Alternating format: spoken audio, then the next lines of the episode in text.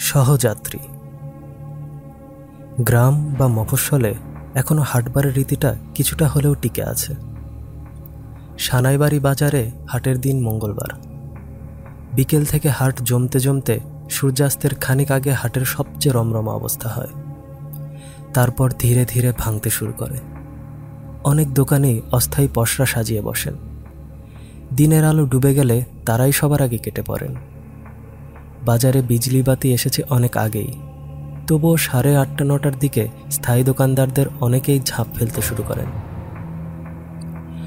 দশটা বাজতে বাজতেই মোটামুটি বাজার নিরিবিলি হয়ে যায়। অবশ্য গোটাকতেক চা দোকান আর হোটেল দুটোই তখনও ছোটোখাটো আড্ডা জমে থাকে। এই আড্ডাতেই আজ আটকে গিয়েছিল কামরুল। গতকালই সবে গ্রামে এসেছে। তাও প্রায় পাঁচ ছ বছর পর শহরে থাকতে থাকতে আড্ডা আর কোলাহলে আসক্তি এসে গেছে। গ্রামের সাদা কালো আর ম্যারমেরে জীবন তার ভালো লাগে না আর। সুতরাং এই দুদিনে সকাল বিকাল নিয়ম করে এই বাজারে এসে আড্ডা মেরে যাবে ঠিক করেছে। গতকাল যেমন বিকেলে এসে এক পাক ঘুরে গেছে, কিন্তু চাচি ফোন দিয়ে তারা দেয়ায় সন্ধ্যার পর দ্রুতই বাড়ি ফিরতে হয়েছে। এই চাচা চাচির কাছেই বড় হয়েছে কামরুল। এইচএসসি দিয়ে একটা চাকরি নিয়ে ঢাকায় চলে গিয়েছিল। তারপর আর বাড়ির দিকে মুখ করেনি। চাচা চাচিও আসতে বলেনি। সে যাগ্যে আড্ডা থেকে উঠে যখন সিএনজি স্টেশনে গেল, তখন স্টেশনের একদম ভূতির অবস্থা। দুটো কুকুর রাস্তায় মুখ নামিয়ে খাবারের সন্ধান করছে। আর খানিক দূরে বাজারের একমাত্র প্রহরী একটা বন্ধ দোকানের সামনে টুলে বসে গুনগুন করতে করতে বিড়ি ফুঁকছে। এই অবস্থা দেখে কামরুলের নিজের পশ্চাতে লাথি কষাতে ইচ্ছে করল।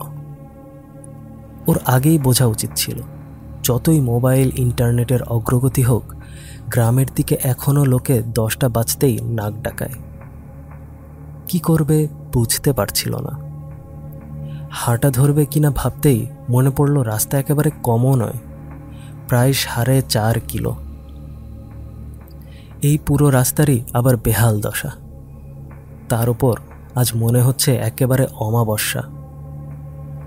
কামরুলের দুর্দশার ষোলকলা পূর্ণ করতেই যেন টিপটিপ করে বৃষ্টিও শুরু হলো।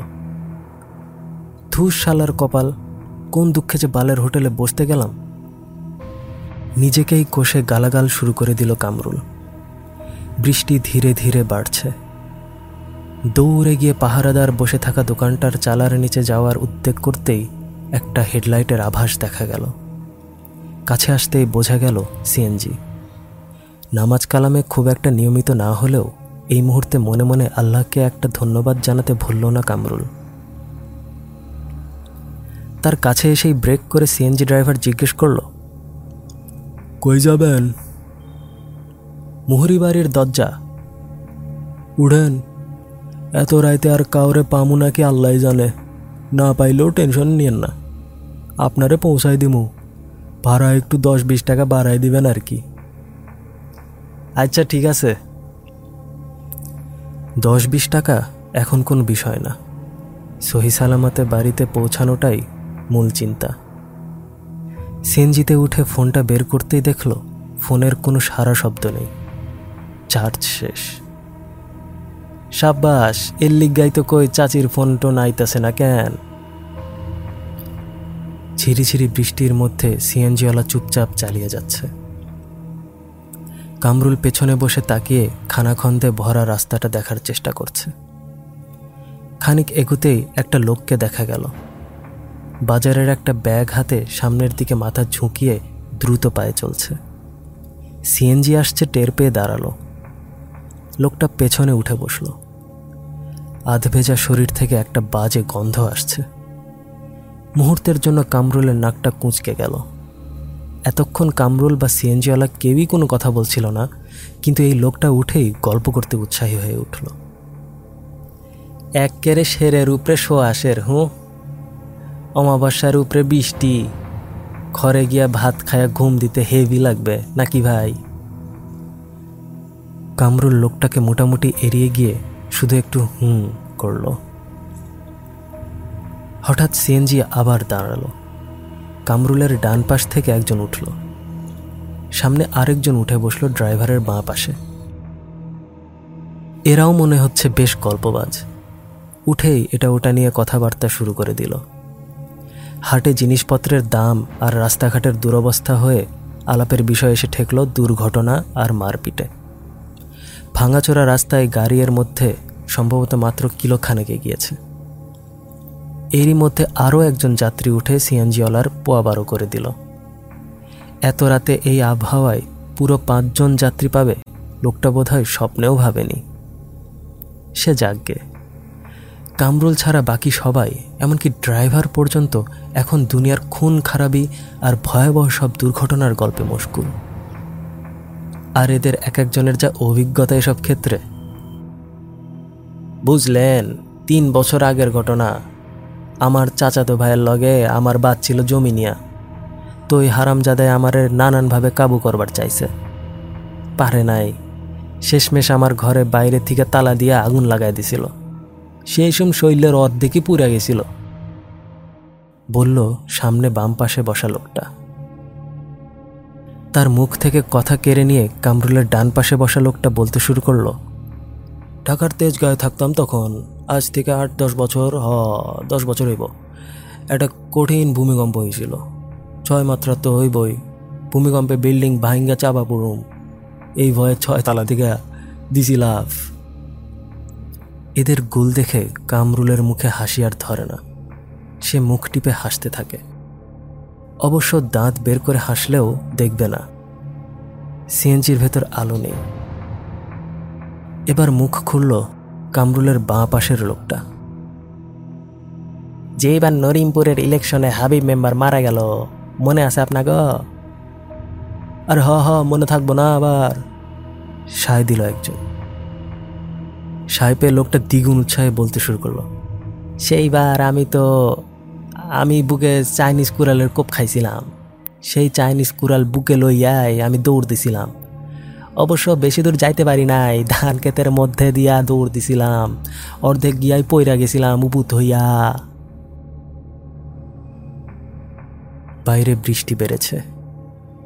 রাস্তায় পানি আর কাদায় সিএনজি ঘোঁ ঘোঁ করে সামান্য সামান্য এগুচ্ছে। আরও আড়াই কিলোর মতো রাস্তা বাকি। চাচি আজ বকে কামরুলের দফা রফা করবে। এমন দুর্যোগের রাতে ফিরতে এত দেরি, তার উপর ফোন বন্ধ। এদের গোল শুনতে খানিকটা বিরক্ত লাগলেও সময় যে একেবারে মন্দ কাটছে তাও নয়। কিন্তু আসলেই কি এরা গোল মারছে? একটু আগে একজন তো আরেকজনের ঘটনার সত্যায়নও করল। অবশ্য সরাসরি এই লোকের ঘটনার সত্যায়ন করেনি। আরেকটা ঘটনা, যেটাকে ওই লোক রেফারেন্স হিসেবে ব্যবহার করেছে। তার সত্যায়ন করেছে। এসব চিন্তা করতে করতেই দেখল সামনে ডান পাশে বসা লোকটা শুরু করল। ভাই, আমার ঘটনা তো আর কি কমো? আমার জ্যাঠা মারা গেছিল আজ থেকে প্রায় এক যুগ আগে। তখন তো আমাকে গ্রামে কারেন্টও আসে নাই। জ্যাঠা মারা গেছিল তাও ঠিক এরকম এক রাইতে। মারা গেছিল অবশ্য বিকালের দিকেই। যেটা তো ভাই বইনেরা আইব, এই জন্য দাফন পিজাইতে পিজাইতে রাইত হইয়া গেছে। এদিকে হুজুর গেছে খেইপা। মুরদারে অতক্ষণ ফালায় রাখতে নাই, এই সেই। যাই হোক, অবশেষে জানাজা হইতে হইতে রাত প্রায় সাড়ে এগারোটা। টিপ টিপ বৃষ্টির মধ্যে লাশ কবরে নামাইতে গিয়া দেখি কবরে এক কোমর পানি। হারিকেন জ্বালায় সেই পানি তুইলা জ্যাঠারে কবরে শোয়াইলাম। এর মধ্যে হঠাৎ একটা দমকা বাতাস আইল। বাতাসের চোটে কবরের পাশে থেকে দুইটা হারিকেন গেছে নিব্বা। মানুষ তখন মাত্র ওইখানে আঠারো বিশ জন। এর মধ্যে আমি জানি না, কেডাই জানি আমার জোর কইরা ঠেইলা কবরের ওই যে খরল থাকে না মুর্দা রাখার জন্য, সেইখানে ঢুকাই ফেলছে। আমি চিল্লামু কি, মুখ চাইপা ধরছে আমার। এর মধ্যে লাইট আন, হারিকেন আন চিল্লা চিল্লি চলতেছে। জোরে জোরে দোয়া দরুদ পড়তেছে। একটু পর টের পাইলাম, আমি আমার জ্যাঠার লাশের নিচে শুইয়া আছি। আপনারা হয়তো বিশ্বাস করবেন না ভাই, তখনও মনে হইতেছিল কেউ একজন আমার মুখ চাইপা ধইরা আছে। এর মধ্যে হারিকেন জ্বালানো হয়েছে লোকজন আবার শান্ত হইয়া কবরে বাঁশ কলাপাতা এসব দিতাছে। মাটিও ফালানো হইতেছিল। এদিকে জ্যান্ত আমি কবরের ভিতরে একটা লাশের নিচে পইরা আছি। কামরুলের আর সহ্য হলো না। এতক্ষণ মিটিমিটি হাসতে হাসতে এসব শুনেছে। কিন্তু আর নেওয়া যাচ্ছে না ভেবে মুখ খুলল। তো ভাইরা ভালোই মজা নিলেন। মিয়া, ছয়তলা থেকে লাভ দেওয়ার পর, শৈলের অর্ধেক পুইরা যাওয়ার পর, বুকে চাইনিজ কুড়ালের কোপ খাওয়ার পরও সবাই বাচ্চা তো আছেন আছেন, সুন্দর, সুস্থ শরীর নিয়ে এখনও চলাফেরাও করতেছেন। আর এই ভাই তো কবরেই শুইয়াছিলেন। তো কে কেমনে বাঁচলেন পরে সেই কাহিনী শুনান? হঠাৎ সিএনজিটা থেমে গেল। হেডলাইট থেকে আসা আবছা আলোয় কামরুল দেখতে পেল, ড্রাইভার ওর ঘাড় ঘুরিয়ে তাকালো। আপনারে কে বলছে আমরা বাইচা আছি?